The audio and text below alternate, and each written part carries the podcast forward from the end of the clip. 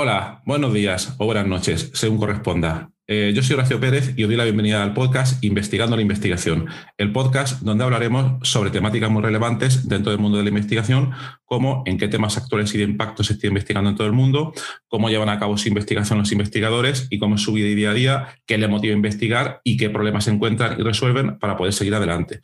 Y además nos centraremos no solo en la investigación académica, sino también en la transferencia tecnológica y en cómo se realiza la investigación en las empresas.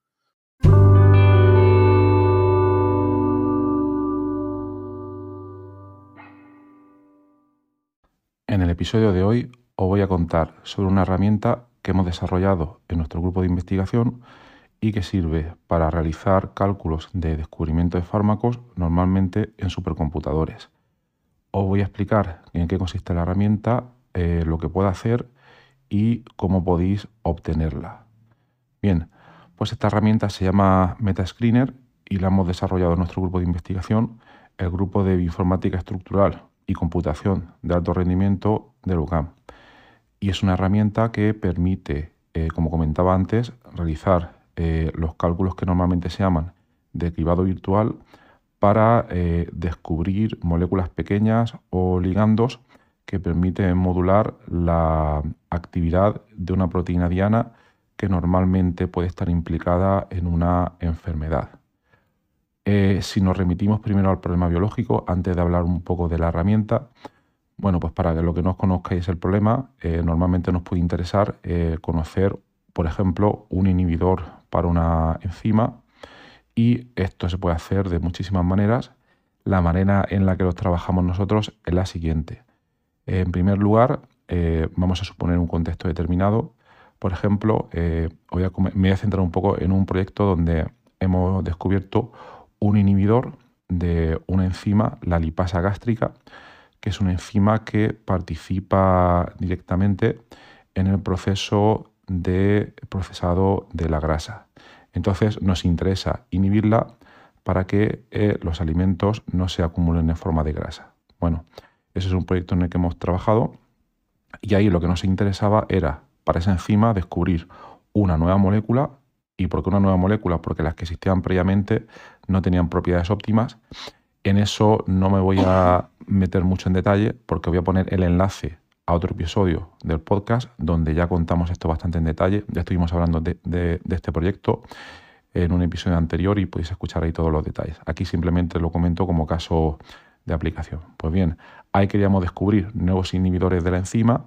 Entonces para ello lo que hicimos fue eh, consultar en cierta base de datos, en este caso la base de datos PDB, los que estéis en bioinformática estructural probablemente la, la conozcáis seguro, y ahí buscamos la estructura cristalográfica de la lipasa gástrica. Pues bien, una vez tenemos la información de esa estructura, lo que hicimos fue cálculos de cribado virtual, en este caso docking estructural, frente a una librería de compuestos con el objeto de eh, predecir aquellos que tuvieran altas probabilidades de inhibir a la enzima. Entonces, en términos de cálculo, lo que hicimos fue procesar eh, la estructura de la lipasa gástrica en el sitio activo de dicha enzima frente a una librería que se da, llama DrugBank. DrugBank contiene cerca de entre 10.000 y 20.000 compuestos y entre los cuales se encuentran ya fármacos aprobados por la FDA, lo cual eh, ofrece propiedades muy interesantes de cara a si alguien quiere reposicionar compuestos es decir, fármacos que están aprobados con otras indicaciones, si les damos una nueva aplicación, pueden evolucionar mucho más fácilmente hacia el final de todo el proceso de descubrimiento de fármacos, porque estos ya tienen eh, propiedades de toxicidad ya demostradas. Pero bueno, no me quiero meter eso ahora mismo en detalle. Entonces aquí lo que quiero decir es que en este caso teníamos que procesar aproximadamente unos 20.000 ligandos, moléculas pequeñas, frente a una enzima este tipo de cálculos se puede realizar, eh, por poder realizarse, se puede realizar en, un equipo de escritorio. Lo que pasa es que haciendo un cálculo rápido nos podría llevar quizás eh, varios días o una semana. Entonces nos interesa bastante el poder acelerarlo. Y es que estamos hablando de una librería de compuestos que es relativamente pequeña, que estamos hablando de unos 20.000. Si nosotros procesamos otras librerías, como comentaremos en otro episodio, la librería Enamine, esta librería tiene unos 2 millones de compuestos y ahí ya en un equipo de escritorio va a ser prácticamente imposible. Por tanto, lo que hacemos es procesar esos cálculos en supercomputadores.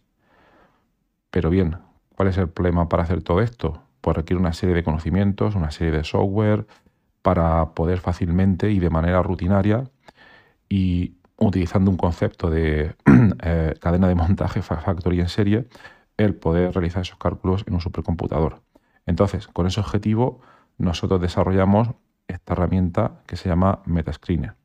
Es un software, vamos a resumirlo así, que permite ejecutar estos cálculos de cribado virtual y también otros que comentaremos más adelante, de manera relativamente fácil en un supercomputador o en un clúster de cómputo. He comentado uno de los casos en los que nosotros hemos utilizado Metascreener, pero tenemos muchos otros. Os pondré un enlace en la nota del programa donde podéis ver varios proyectos donde lo hemos utilizado y también de donde han surgido varias patentes, etcétera, etcétera. Donde hemos validado nosotros internamente el funcionamiento pues, de esta herramienta. Y ahora lo que hemos decidido es liberar el código, liberar la herramienta para que cualquiera la pueda utilizar en sus propios proyectos. Entonces, la primera pregunta sería, eh, ¿dónde se puede encontrar? Pues bien, eh, pondré también el enlace en la nota del programa, pero la tenéis de manera libre en un repositorio Git. Eh, hemos elegido ponerla en GitHub. Es ahora mismo uno de los sitios más famosos y populares donde poner eh, tu código a disposición del público para que todo el mundo pueda, acceder fácilmente.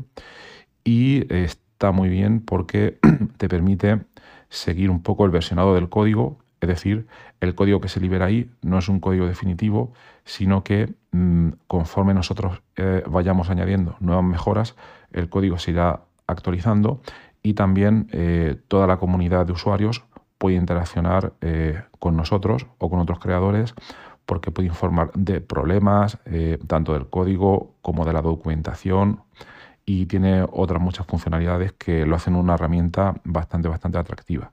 Entonces os pondré el enlace y ahí podéis acceder a la, a la herramienta. Luego, requerimientos principales para poder utilizarla uno de ellos sería, eh, va a depender mucho de lo que queréis hacer. Si los cálculos que queréis hacer son de cribado virtual y son de pequeña escala, y con pequeña escala me voy a referir, me voy a, referir a un contexto típico de un procesado, imagínate, de unos 100 ligandos, por ejemplo, frente a una proteína, eso lo vais a poder hacer sin mucho problema en vuestro equipo de escritorio o en vuestro portátil. Pero si queréis hacerlo Mm, a, gran escala, ya os tenéis que ir a un supercomputador o a un clúster de cómputo donde previamente tenéis que tener acceso.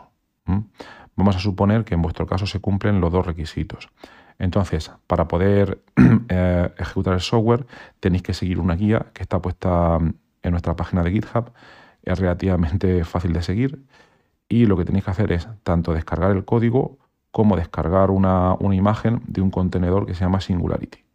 Y luego ya eh, el código lo lleváis de una manera u otra, no me quiero meter aquí en la parte técnica a supercomputador o en local, y ya podéis ejecutarlo. Ahí tenéis algunos tutoriales de ejemplo para que veáis cómo se puede aplicar. Y ahora mismo, de momento, nos hemos centrado en, cribado virtual, pero también se puede aplicar perfectamente a otros contextos que iremos informando, como son, por ejemplo, la predicción de dianas. Es decir, eh, supongamos una molécula un compuesto bioactivo y queremos predecir frente a qué otras dianas podría interaccionar ese compuesto. Bien, esto se puede hacer de muchas maneras. Se puede hacer tanto mediante modelado farmacofórico como mediante docking molecular. Entonces, esto nos meteremos mejor en otro programa para poder explicarlo. Pero que sepáis que no solo está limitada la herramienta al cribado virtual, sino que eh, empezaremos a añadir nuevas funcionalidades tanto la, predicción de Diana como dinámica molecular, como muchas otras que podréis ver dentro de poco. Luego también comentar que bueno, el código ahora mismo es una versión simplificada de un código anterior donde nos hemos decidido em, limpiarlo completamente y poner ahora mismo las funcionalidades clave para asegurar un código que sea relativamente estable y robusto y libre de errores, aunque aunque no va a ser libre de errores porque seguro que da algunos problemas, obviamente como todas las primeras versiones de cualquier código, entonces es lo que pedimos a los usuarios que obviamente en cuanto encuentren cualquier cosa, que nos informen de ello tanto a través del GitHub, si quieren, o también comentamos que eh, ofrecemos soporte a través de la comunidad de Discord de BioHPC de nuestro grupo de investigación. Pondremos también en la nota del programa el enlace para acceder y ahí os podéis conectar y hacernos todas las preguntas, observaciones que veáis sobre, sobre este código. Obviamente también si veis las posibilidades de uso del software, pero mm, no tenéis acceso a un centro de cómputo y queréis colaborar con nosotros en algún proyecto para que nosotros colaboremos con vosotros y os enviemos los resultados de los cálculos, también nos podéis contactar. Es decir, si sois un grupo que os dediquéis más a la parte experimental y que en la parte computacional no, tenéis experiencia, entonces podemos colaborar en algún proyecto, nos podéis informar eh, qué proteína, proteína diana os interesa o para descubrir nuevos inhibidores o si tenéis alguna serie de moléculas de interés, que nosotros hagamos la predicción de, que, de qué dianas pueden interaccionar con ese ligando. ¿vale? Todo ello, ya te digo, nos podéis contactar tanto por el GitHub, por eh, la comunidad de Discord y yo también dejaré mi dirección de correo electrónico en la nota del programa para cualquier consulta adicional que, que queréis hacer. Y bueno, también informar que esta ha sido la primera versión del software, que es, la hemos intentado dejar lo más robusta posible tendrá una serie de errores, como, todas. Y también comentar que se vienen eh, muchas nuevas funcionalidades que vamos a empezar a añadir y que de momento no vamos a desvelar porque es lo que queremos contar un poco en el primer paper que vamos a depositar dentro de poco y ahí tendréis todos los detalles de cómo está organizada la herramienta, eh, de las nuevas posibilidades que vamos a añadir en el código, etcétera, etcétera. Entonces, bueno, eh, os lo dejo ahí, espero que os haya resultado interesante y que accedáis y que nos contactéis para todo lo que necesitéis de la herramienta. Muchas gracias y hasta luego.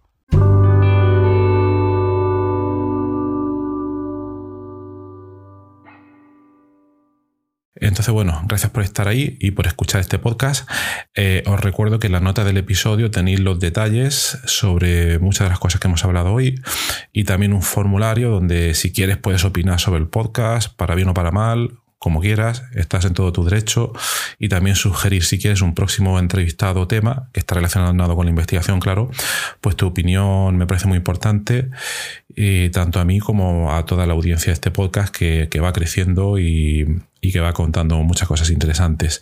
También comenta que tenemos un grupo de Telegram, es que está puesto en la nota del programa, donde te puedes unir si quieres para discutir de manera más directa, que no mediante el email, que a veces es un poco más, más frío, pero bueno, en ese grupo puedes comentar todas estas cosas. Y también comentar que si te interesa alguna de las técnicas de productividad que hemos mencionado hoy de manera muy breve en el podcast, eh, en esta entrevista, bueno, me puedes contactar directamente y te puedo dar más detalles. Y por último, si te ha gustado, eh, te agradecería muchísimo que lo recomendases a quien veas que le puede interesar y difundirlo por las redes sociales o donde sea. Y nada, y si estás en Apple Podcast, eh, pues ponernos ahí cinco estrellas o cuatro como quieras. Siempre viene bien. Muchas gracias. Hasta luego.